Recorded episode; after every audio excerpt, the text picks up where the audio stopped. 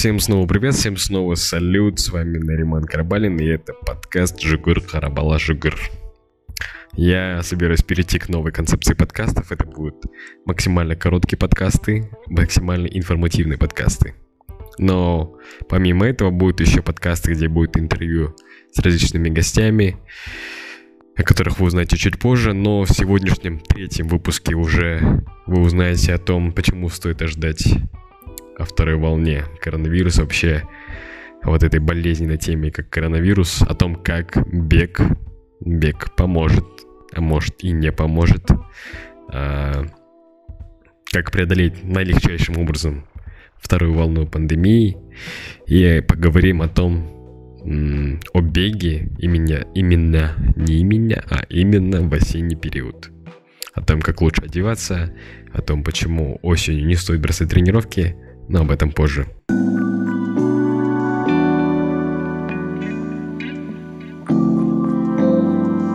Так, вторая волна коронавируса в мире ожидается осенью и зимой 2020 года.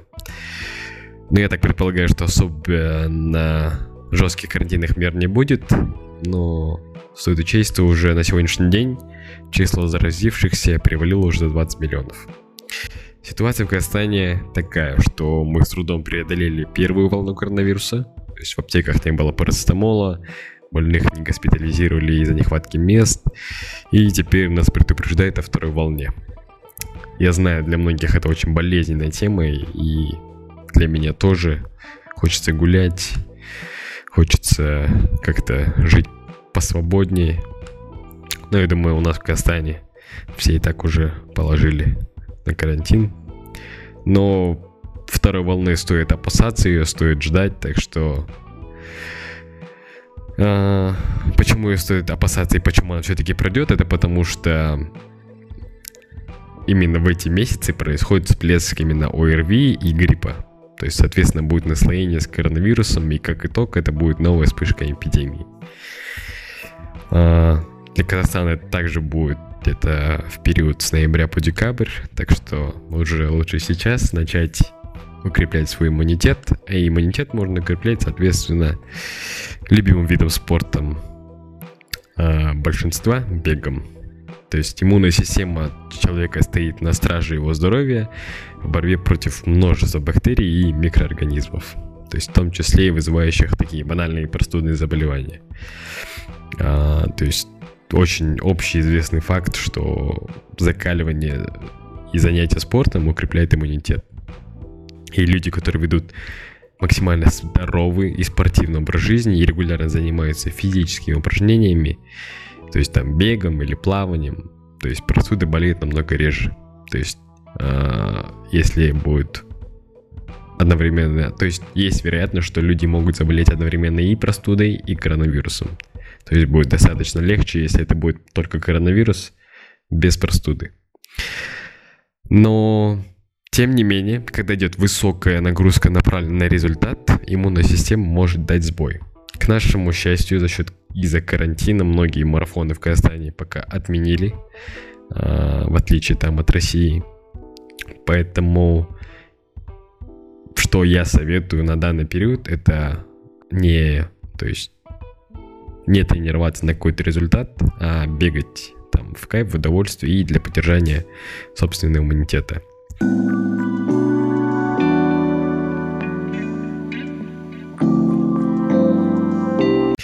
Недавно прочитал на статье, э, на статье на сайте Podium Runner, там есть статья с советами от американского физиолога и профессора биологии Дэвида Нимана, и он считает, что регулярные тренировки малой и средней интенсивности повышают иммунитет. И наш профессор говорит, что во время опасности эпидемии следует избегать длительных и интенсивных тренировок. То есть, например, если вы настоящий триатлонист и профессиональный спортсмен, бегун, и вы привыкли бегать на длинные дистанции, то лучше пока воздержаться от этого. Дело в том, что интенсивные тренировки снижают сопротивляемость организма на срок от 24 до 72 часов. То есть, э, конечно, иммунитет восстановится, но шансы поймать вирус именно в этот промежуток времени возрастают многократно. и организм вряд ли сможет эффективно противостоять ему.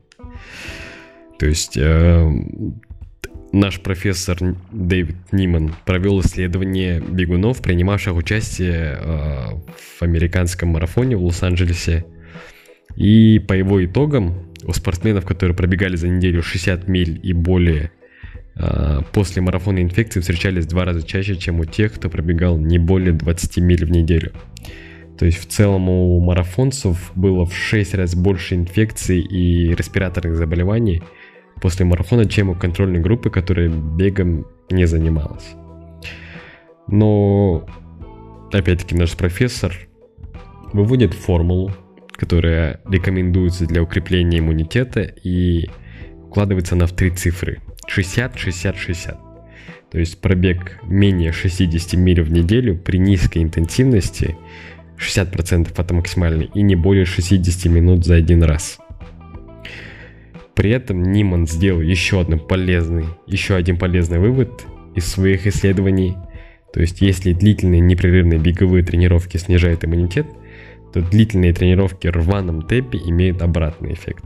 То есть, другими словами, долгий бег это стресс, но если вы построите тренировку в режиме бег-шаг, то есть чередуя бег-шаг, или 10-минутный интенсивный бег и 10 минут легкая пробежка. Вы значительно, значительно снизите угрозу негативного влияния нагрузок на иммунитет. Так, наш профессор говорит вот такие вот слова, то есть вкратце, тезисно, как говорит Сабуров, тезисно а, не нагружать свой организм интенсивными тренировками, а, максимально а, на низком пульсе, то есть максимально, э, то есть минимальное количество километров, то есть не более 20 миль, не более 60 миль в неделю. То есть не нагружать, но все в меру поддерживать свое физическое здоровье.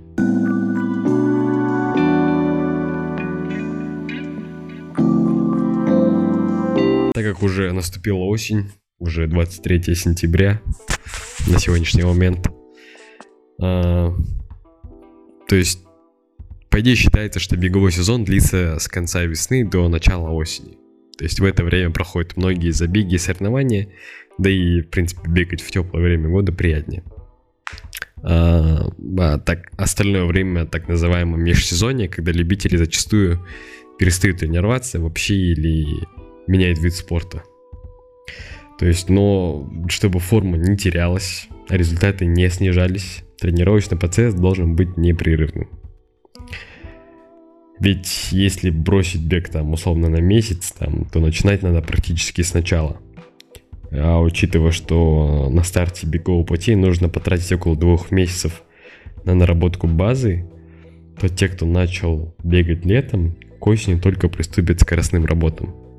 Но с учетом коронавируса, я бы вам советовал продолжать э, бегать на медленном пульсе, продолжать свой медленный бег и не заморачиваться пока со скоростными работами. Хотя, по словам Дэвида Нимана, интервальные тренировки в виде 10 минут быстрого бега, 10 минут шага, это поможет вашему иммунитету.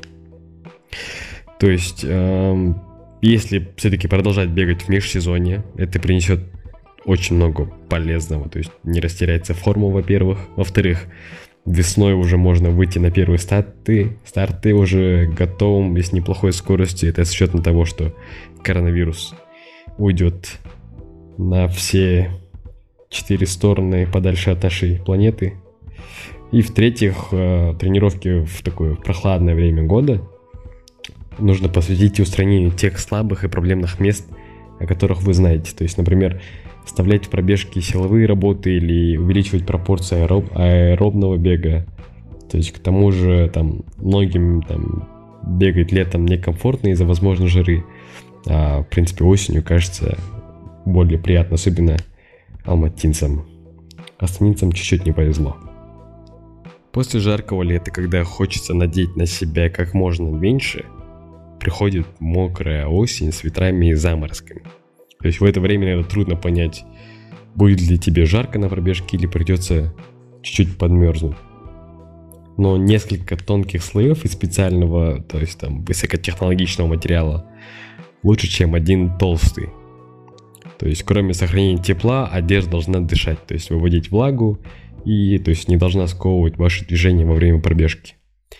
И популярная ошибка начинающих бегунов – это то, что они надевают на себя слишком много одежды, то есть глядя там в окно в укутанных прохожих в куртках психологически не просто выйти на улицу там в раздетом виде.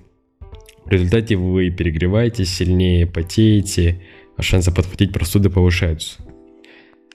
Соответственно, как я говорил в нашем первом выпуске, одевайтесь для беговых тренировок так, как будто на улице на 12 градусов теплее – чем показывает там термометр на самом деле.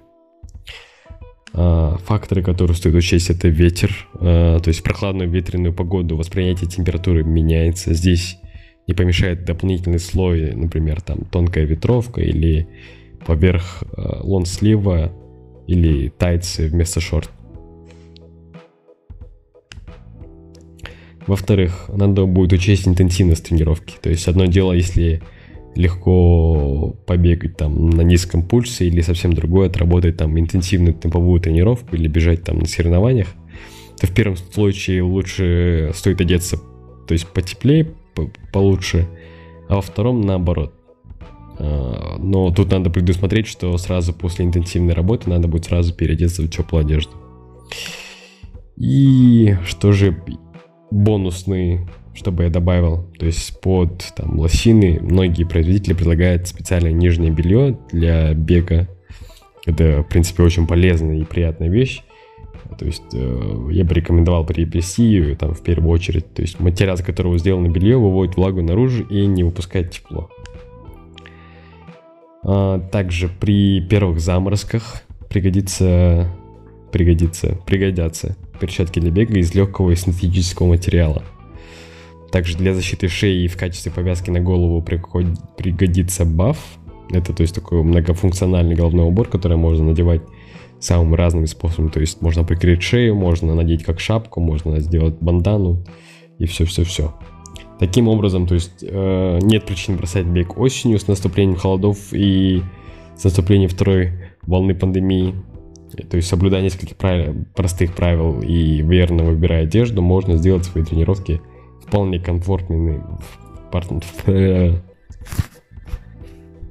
Таким образом, нет причин бросать бег осенью, то есть с, э, с наступлением холодов и с приближающейся э, второй волной пандемии, то есть соблюдая несколько простых правил и верно выбирая одежду, можно сделать свои тренировки вполне комфортными в любую погоду.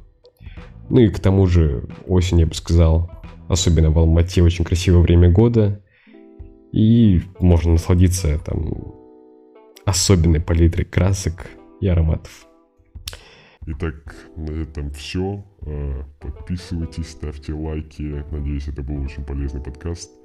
А, так что берегите себя, будьте здоровы. Всех обнял, всех люблю. thank you